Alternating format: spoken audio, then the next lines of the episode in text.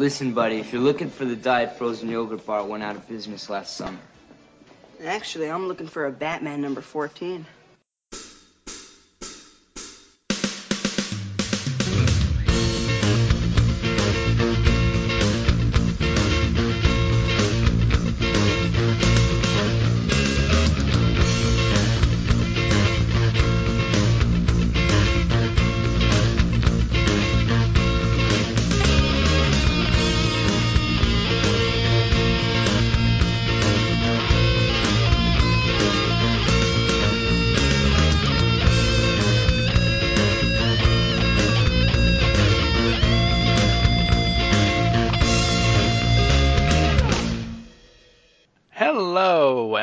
To another amazing episode of the Coffee and Comics Podcast. I'm your host, the constantly caffeinated Clinton Robinson. I'm sure your spidey sense is tingling for the latest episode, because this one is full of thrills, adventure, and of course, lots of danger. Speaking of danger, I'd like to welcome back returning guest to the show, Greg Arujo. Greg, how are you? Pretty good, but shouldn't this be a spectacular episode, not an amazing episode? Well, if you're going to get into semantics already, nitpick. Uh, okay, well, it's a spectacular episode. When you bring me onto the show, this is the type of stuff you get. Greg Arujo, the spectacular co-host. Said by nobody else ever. I'm going to get Sean to say it. I doubt that. you hear that, Sean? Well, you're like one for three on your appearances here, Greg. You were less than thrilled with Pride of the X-Men, and I'm pretty sure the Silver Age almost broke your spirit. You're also forgetting the Incredible Hulk episode that we did. Well, you know that's that's your one for three. So, yep. Uh, yes, the the the, the Silver Age story didn't necessarily break me, but it made me very, very, very angry. and Pride of the X Men was okay. I still feel it's okay. See that? We're barely into it, and we've already we're we're, we're bordering on the Gregor Rougeau fine already. But uh, but I did like the Incredible Hulk. It was a nice issue, and you know I feel like because the issue we're going to talk about today has the same writer, so I think you're bringing me on whenever you want to talk about him. uh, maybe. Maybe we could just consider this your comeback special. Hey, that'll work. Get your Elvis jumpsuit ready. I was going to say, ready? You make it sound like I'm not already wearing it. oh. Well, listeners, that means we are not going to ignore anything else here. We're going to bring you this spectacular episode, not an amazing episode, a spectacular episode. And what what else do you have on a spectacular episode but Spider-Man?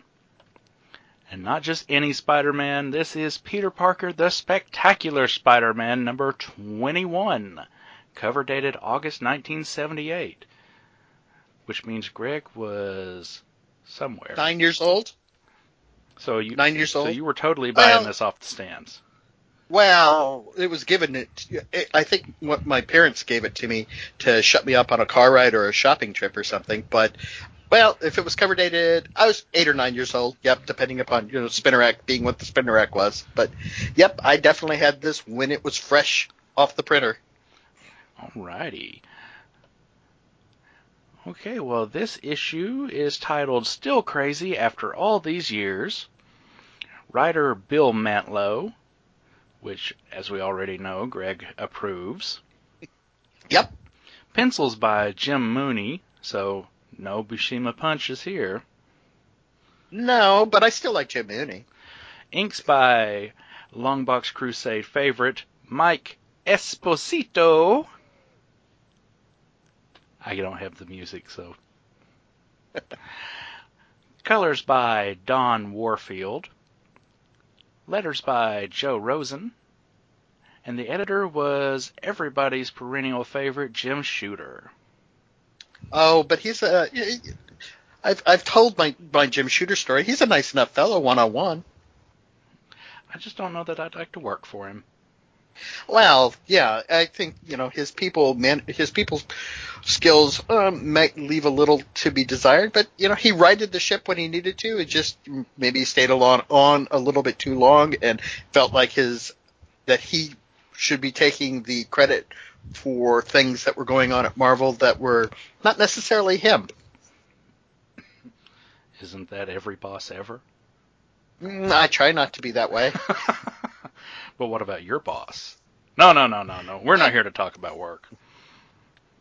Well, it's going to say if if we were talking last year, that would have been one story. This year's a different. Ah. Alrighty. Well, in all fairness, before I dive into this little synopsis, I am borrowing heavily from the Marvel Fandom Wiki page, mostly because I've been a little too busy to write, and not so mostly because I was a little lazy. Alrighty, so the Scorpion has been wandering the sewers of New York. He finally decides to get revenge against J. Jonah Jameson, who he blames for making him a monster. And keep in mind, folks, this is 70 Scorpion, not a 90s Scorpion. So, meanwhile, Spider Man returns home to his apartment, changing into the civilian guise of Peter Parker, just in time to catch Mary Jane. The two talk about Mary Jane's declining of Peter's proposal for marriage and their feelings for each other before they go visiting Aunt May in the hospital. Because where else would Aunt May be during this era after her second heart attack? Elsewhere, Hector and Holly try to have a night out. However, Hector's newfound popularity, now that he's been revealed as the White Tiger, causes friction between the two, prompting Holly to leave Hector with his legion of fans. Meanwhile, the Scorpion has tracked down the lab where he originally got his powers way back in Amazing Spider-Man number 20. He uses the devices to revitalize himself so that he can get revenge on Jameson. And when he attacks the Daily Bugle building, Peter is there looking for a new assignment. Because of course he is. Peter needs money. Peter loves taking pictures. I don't know if either of those is true. He just happens to be in the right place at the wrong time. So while everyone is focusing on the Scorpion, Peter manages to slip away and change into Spider-Man and battle the Scorpion. After a lengthy battle, which pretty much sums up this book, Spider-Man learns that the Scorpion is there because he blames Jameson for making him into a monster. Spider-Man fights him to a standstill and unmasks the Scorpion to show him that he is still human. With the battle over, Spider-Man turns the Scorpion over to the police and leaves the scene with Jameson cursing Spider-Man once more for getting involved in his affairs. So we'll take a quick break for a short promo and be right back. In a world filled with movie-themed podcasts, thousands speak their minds, shouting their opinions into the void. Into this terrifying world of sound and noise, a new podcast about movies dares to raise its head. Appearing on the Longbox Crusade Network, in association with Jeff and Jeffiner Present, it is the era of monthly Monday movie muckabout. Listen as people are challenged to see films that they have missed or failed to see. Hear their new appreciation for films from years past. Experience the discussions of film fans. Is the world ready for monthly Monday movie muckabout? Yes. Yes, it is. And cut. Perfect, Jeff. Great. So, when are we going to start this show? Um, just me. This is my new show. I thought we talked about this. Uh, then why am I doing your promo? Because in reality, I'm an egotistical puppet master that uses people for his own profit and fame. Huh. Eh, fair enough. Dun dun dun, monthly Monday movie muck about. Watch a movie with me. Okay, so thanks for sticking with us. I hope I didn't bore Greg to tears with that little synopsis. Oh no, no, you summed it up quite well. uh, the people on the internet summed it up very well. I just read. Well, you read really well. Yay! All that schooling paid off. I have to say, I like this comic. I like this comic a lot. Me too. I've actually really enjoyed. This is actually probably my first Spidey comic ever. Well, I can't even necessarily track down what my what ground zero is for Spider-Man, but I mean, I've always had kind of a fondness for Peter Parker, the Spectacular Spider-Man. I think even like the issue issue number three with the Light Master, who was like one of my favorite Spider-Man villains for some reason. Um, he and Will o' the Wisp from the 70s, both light-based superhero villains from the 70s. Go figure. From about the same time, yet was my introduction to this series. You know, Spinnerack being what it was, I would pick up Spectacular Spider-Man whenever it just happened to, you know, our paths would cross. But yeah, as I said, I, I got this one at the, uh, at the you know right around the, the, its publication date, and you know was instantly enthralled with it. See, I got this like packaged in a box of Hi-C drink pouches. Wow. Yeah, it was actually sort of digest size, like six by four. Wow, I didn't realize that, that there was a version of that like that. That would have been I would have drank more fruit punch. yeah, and I mean it's weird. There were four of them altogether uh, number three that you had already mentioned, 19, 20, and 21. Wow. Yeah, the only one I ever had was 21 though. So. But uh, I mean, in a lot of ways, this is like a quintessential. If you were gonna like want to encapsulate a '70s Spider-Man comic, this is probably like almost the quintessential one. I mean, I mean, maybe you know, maybe it's missing Ross Andru. Um, pencils from the 70s, but you have Mike Esposito's inks, which you know he's he's fluctuating between both titles uh, from time to time, and you know it's like um, he almost creates a 70s Spider-Man house style. Well, not just that. I mean, you've got every element of a, a quintessential Spidey story here, pretty oh, much. Absolutely. Peter, Peter down on his luck. Peter on on the ouch romantically. Uh, Aunt May in the hospital, some strange, you know, money, yeah, money problems. Jonah being Jonah. Mm-hmm.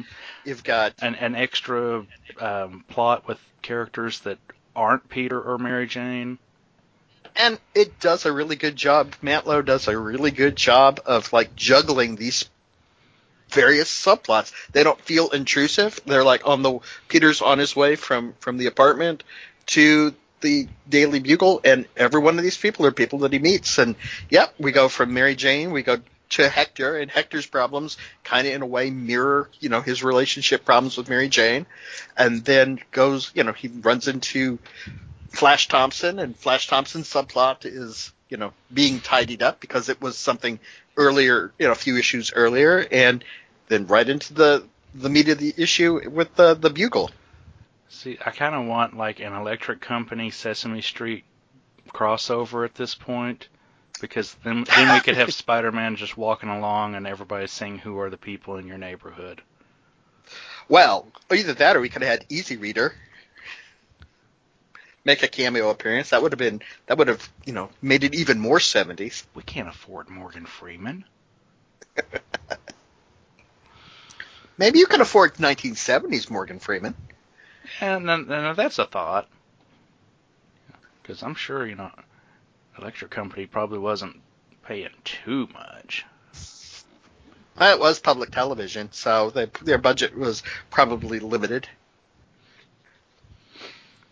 Still, it is a killer's row of people that were on that show. that it is. Oh man. So the the one thing about this issue that I, that surprised me coming back to it, it was I thought the Scorpion was a bigger deal. See, that's me too. Like I remember, I Scorpion really thought a big deal for Spider-Man. You know. I mean, and I, you know, as is my wont, I went and did some research and say, well, this guy obviously made like a hundred appearances between Spider-Man number twenty and and this one. I mean, we're talking it's been you know at least 15 years or so.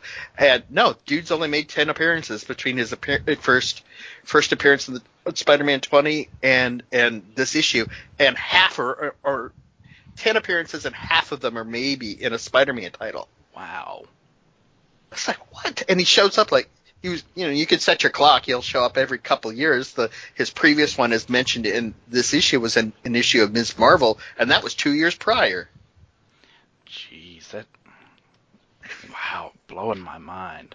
Because It's weird. I love the character. I love the look. I like the, you know, who amongst us wouldn't want to have a cybernetic tail that you know to to smash things that uh, get in our way.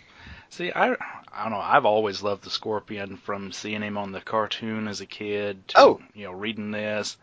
To me, he's he should be like the backup substitute for one of the characters in the Sinister Six. You know.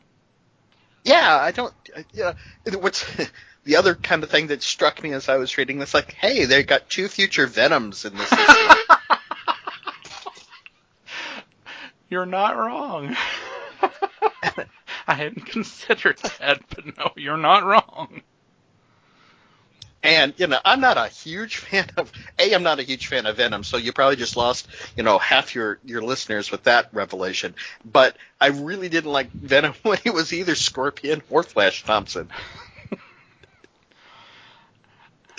I, I can probably like count ten at best Venom stories that I would really like, you know, say were keepers. But yeah, But and and then if you want to stretch things even a little bit further, you can even say that when Jonah Jameson is talking about the person who took the photo, that he you know you should take photos like this. Hell, that's probably Eddie Brock. you're blowing my mind, Gregor Rougeau. Hey, well, that's what you get when you when you book me.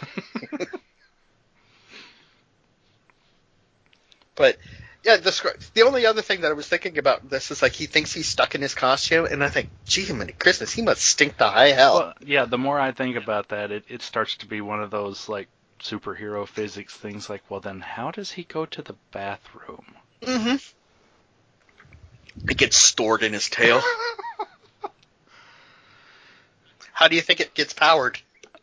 And I mean, I guess as far as like sliding timeline, he's probably actually been the Scorpion for like what a year, two maybe. Uh, that's that's that's a good point. I mean, well, he was in high school when he met him, so I mean, yeah, sliding sc- scale. It's like, well, three or four, maybe. It just kind of depends upon where Peter is in his college years, but sophomore, I don't know. I gave up trying to figure that out once once the sliding time scale became a thing. Oh man. Plus, it, it it really makes me wonder, like, when exactly he got it in his head that he just absolutely could not get out of the costume. Well, I think it had to do with the Battle of Ms. Marvel. He was like doused with acid, and I guess Marvel brand acid fuses you to your costume or something. I I don't know, but it, I guess we're not supposed to think about it too much, other than you know, as I said, I like the Scorpion. I like his I, I like his motivation because it's not necessarily curse you, Spider-Man. It's like I want to kill you, Joe, J. Jonah Jameson, for making me this way. Well, plus, yeah, Mac Gargan's never exactly been the brightest bulb. No, he was like a third-rate PI, uh, a private investigator. I guess as far he's kind of on that same mental level as like Parasite over in DC. You know, Yeah. he I mean, he's a little bit he's a little bit better than the Ox on in the the um, uh, the enforcers. it, it's one of those like, well, you were dumb enough to let somebody make you into a supervillain, but you were smart enough to know that money makes the world go round. I guess. I mean, well, he was smart enough to work the equipment in the lab, which I guess we're not supposed to think about too much. I kind of get the feeling he just like kept pulling switches until something shocked him. Yeah, probably. Yeah, it worked. He does know where the Daily Bugle is, though, so Well, he, he can read a map. Well, in in the Marvel universe, the New York City is probably about three blocks. Down the street is the Baxter Building, and up the other street is Avengers Mansion. Somewhere in the shadows is Hell's Kitchen. Yeah, something like that. In the, the one of the alleys between the one of the two. Yeah. Oh. I would have to say, you know, Mantlo and Jim Mooney you know, put together a pretty interesting fight. They they they they handicapped uh, Spider-Man by by not having his web shooters because in pure uh, Peter Parker luck, he accidentally dropped them on the roof or the cartridges. Mhm. That was one of the things that always kept coming up in the cartoon back back in the day. Though, you know, well, everything's fine. Oh no, I'm out of web fluid. Well, it's not unlike, say, Green Lantern running out of, you know, his uh, power because the 24 hours are up, or Aquaman, you know, having whatever can't stay out of water for a more than an hour or whatever it was. And having that kind of a limitation, I mean, it's definitely better than, say, organic web shooters or something like that. I'm glad nobody ever did that. Hey, hey, to be fair, that works very well in 2099. Well, we still got about what 70 years to worry about. Oh yeah, that. I don't plan on being around to see all those genetic freaks. Spider DNA. Ugh.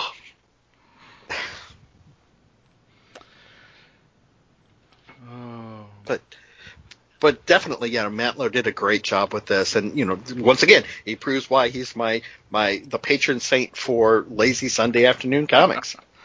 And that pretty much sums up what this is. This is, God, this would be pretty much your poster boy for a lazy Sunday comic. Oh yeah, it's a it's a solid story. It's you know it's unless you're an impressionable eight nine year old kid, uh, you know you're probably going to forget about it in a week or so that you ever kind of read it. But it was a good reading experience, and at the end of the day, I mean it's a it, it, it's not a home run by any stretch of the imagination, but not every you know we kind of get into the feeling that every book should be the home run. This is a solid double. You know, you pretty much summed up my childhood with this book. I would read it, and then about a week later forget I had read it. And it would suddenly like disappear in the mix of everything else in my room, and I'd rediscover it again about another six to eight months later, and it's like, oh, I forgot I had this. Oh yeah, the Yeah, scorpion's in this. Yeah, I think you know it was kind of the same way when I found this issue. You know, I, obviously it was I It didn't last the from when I originally read it to to today. I've I've picked it up, you know, in a back issue bin. But obviously when I saw it in the back issue, it's like, hey, yeah, I remember this one. And it, you know, I had the same basic, you know, same same same experience reading it then that now that that as I did then. It's just grand, you know. It got managed to get through the the cynicism and kind of the yeah the just the f- being old now, but yeah, I still still enjoyed it quite a bit. And the best part is this really doesn't even suffer from being a 40 year old comic. No, in a lot of ways, you know, it. There's a few dated. There's some some things that date it, but it could easily be, you know, a, a non-continuity type basic Spider-Man story that you know you can find anywhere, anytime. And you know, he's not he's not an Avenger or whatever his current status quo happens to be. I've kind of stopped reading Spider-Man com- current Spider-Man comics. I, I should probably change that, but uh, I have many more comics to Yeah. read before I get there. Yeah, bas- I mean, you could essentially redraw this, clean up whatever references to pop culture might have been in the story that nobody would get. You know, just change it to something new, and you could really just market something like this endlessly. Oh yeah, actually, it's it's you know many as I said, it's the quintessential Spider-Man story. Some subplots to carry it forward, which are not necessarily intrusive. Sometimes when you try to do a B story, it you can you feel like the momentum of the story stops where we're talking about the B story. It's everything kind of flows nicely, and it's a nice it's a nice comic. So obviously, I don't think we're going to find anything bad to say about this. Well, I did see notice some printing errors in my copy, but oh, just kind of smudges. It happens. And this copy was a reading, obviously a reading copy, so the cover's not necessarily attached to the body of the, the comic. So, once again, not deal breakers. Actually, that might improve the the the uh, the the experience. Yeah, okay, I can see kind of what you're saying. There's a few of them where, like, Looks like water dropped on the the the film or Mhm, something. mhm. Yeah, a few few word bubbles that might have a missing letter or two. Yeah, it's something I probably would have talked to somebody about at the the printing press to find out what happened. But you know, once again, it kind of makes it an interesting relic.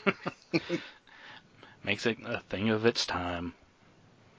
oh yeah, that's you know, there's I read you know I read a lot of comics. As people who follow me on Twitter will attest. Like, do you do anything else, Greg? Man, yeah, but but and I read a lot of them digitally because through you know subscriptions to Marvel Unlimited and um, DC the DC Universe app. But I'll tell you, there's something about actually having the physical back physical copy of the the back issue with you know with the printing errors and um, even folded pages or or reading copies that have the the cover partially attached to the, the rest of the comic or all of that. Yeah, and if this is finally up on Marvel Unlimited, it took them forever. Yeah, that's weird. The, the Spectacular Spider-Man is a weird, weird blank, uh, uh, empty spot on their coverage. It's it goes up to like 50 and then stops and picks up again at critical points in like the obviously you're gonna have the Sin Eater story and but there's like a stretch with the when he's in his relationship with a black cat that isn't in there and I've been truth be told, I, I am reading rereading Spectacular Spider-Man and Amazing Spider-Man from the 70s, like when I started reading these issue these these series back when I was young, and um, yeah, I'm not looking forward to the point where uh, Marvel Unlimited runs out of uh, issues, or has their has their blank spots blind spots. Well, hopefully they'll you know start adding stuff in about the time you get there. So hopefully the thing of it is is that usually that's dependent upon whether or not um, there's a Spider-Man movie on the way, and well, yeah, maybe. yeah, you you kind of have to wait another year or so for that. So, well, the rate that I'm going, uh, it might, it might, we might, uh,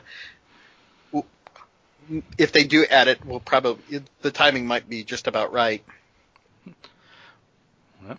Stranger things have happened. this is true. If 2020 has proven that. Oh, I have to either laugh or cry, so just laugh. I think both. Yeah. I think both is probably appropriate. Probably so. So, needless to say, folks, Greg and I both highly recommend this book. So, there you go, Greg. You know, you're batting 50 now. Yay! So, uh, can you let everybody know where they can find you online by any chance? Well, you can find me on Twitter. That's pretty much my my major uh, hangout, where you'll find me either posting about what comics I'm reading. I have do have in this year. Uh, I do have my random Marvel Unlimited reading pile, where each day I will uh, let Marvel Unlimited randomly pick out a comic. I read it and then I, you know, answer a few questions about it. You can also find me on the Pulp to Pixel network, where Sean Ross and I have um, a new. I don't want to call it a series, just an ongoing thing where called the Never Ending Reading Pile, which is the the um, the audio version of what I do on Twitter. It's just we he and I just pick a random comic um, that we both like. That's the thing is that we we come in we're one, like this is like this uh, episode with you, Clinton. It's just we make it a point that we he and I agree that we come to it with a a, a positive attitude about it because there's no no use in wasting everybody's time talking about a comic we don't like Uh, we did that with the Secret Wars too.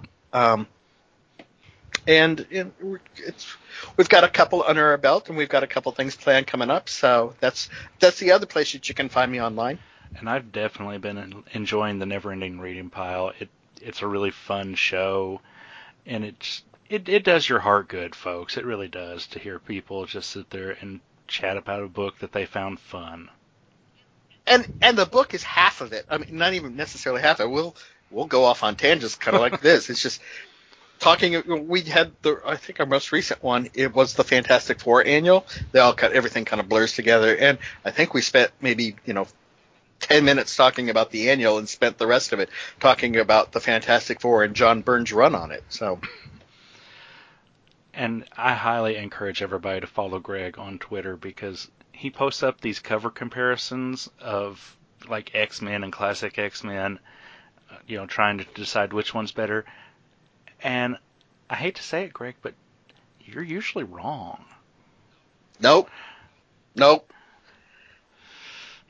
A, I don't vote, but B, if you think you're because I can't, but if um, but assume that I'm always picking the original, which is always the correct, the always the correct choice. Eh, I- think I've sided on the original maybe at most 20% of the time.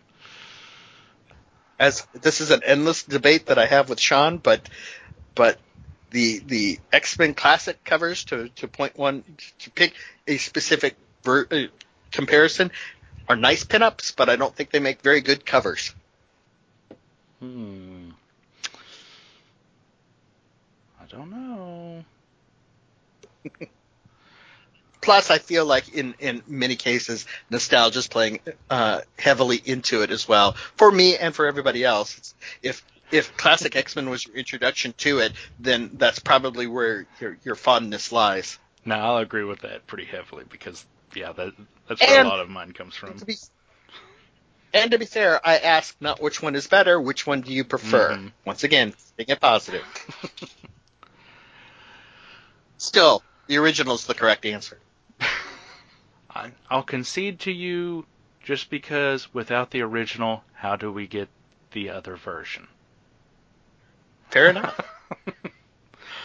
Alrighty, folks. Well, this is where I have to unfortunately say goodbye to Greg. To wrap this portion up, I'll have one more promo and be back with some listener feedback.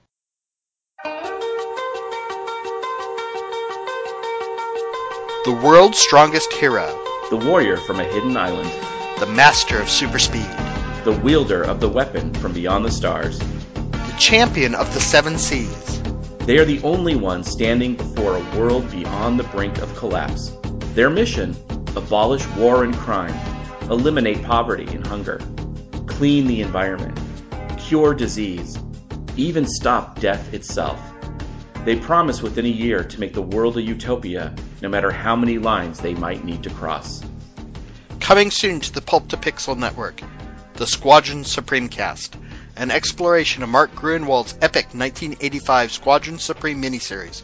A look at the heroes, the villains, the fine line separating them, and how this miniseries continues to play an influence in mainstream superhero comics.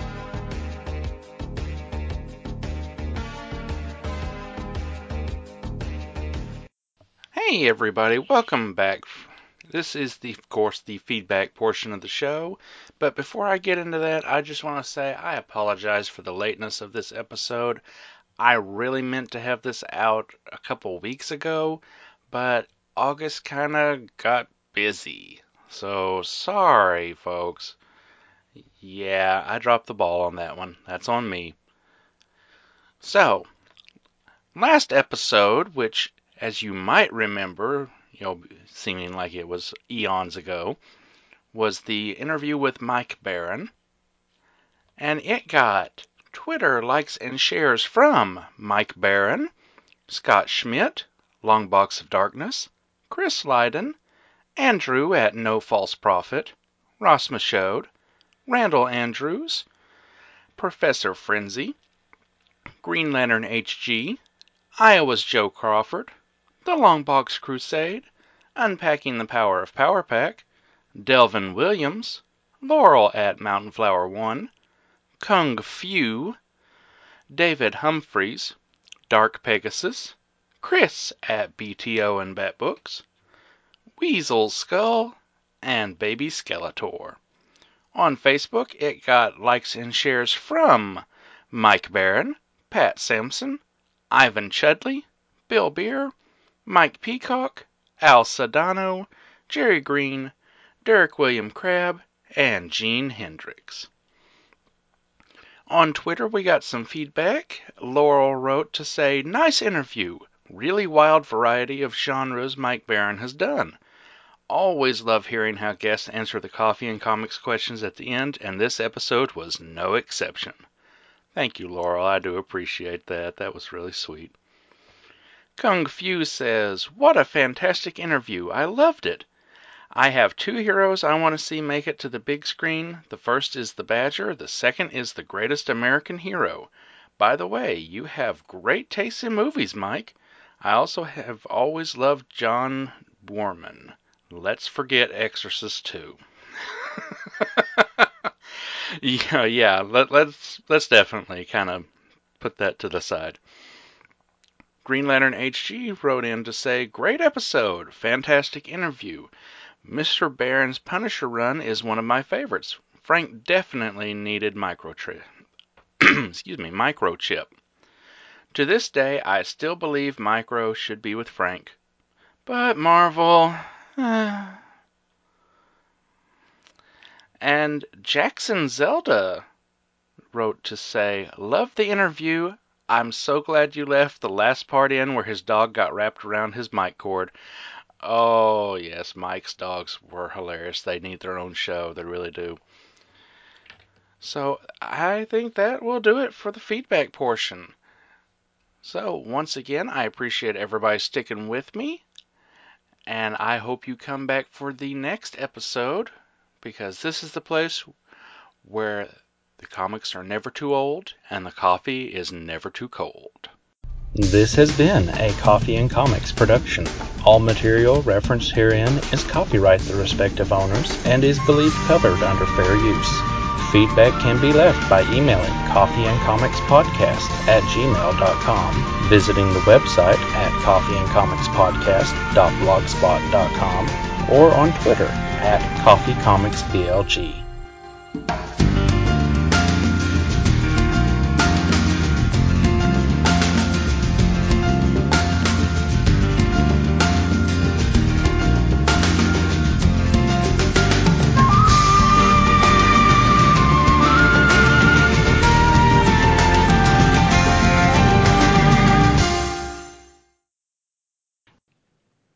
Mean, it's deceptive, but yeah, if you were to sum it up, yeah, you can do it in a tweet. yeah. Scorpion mad. Pretty much. Yeah, fight Spidey. Happiness ensues. Hell, go with that.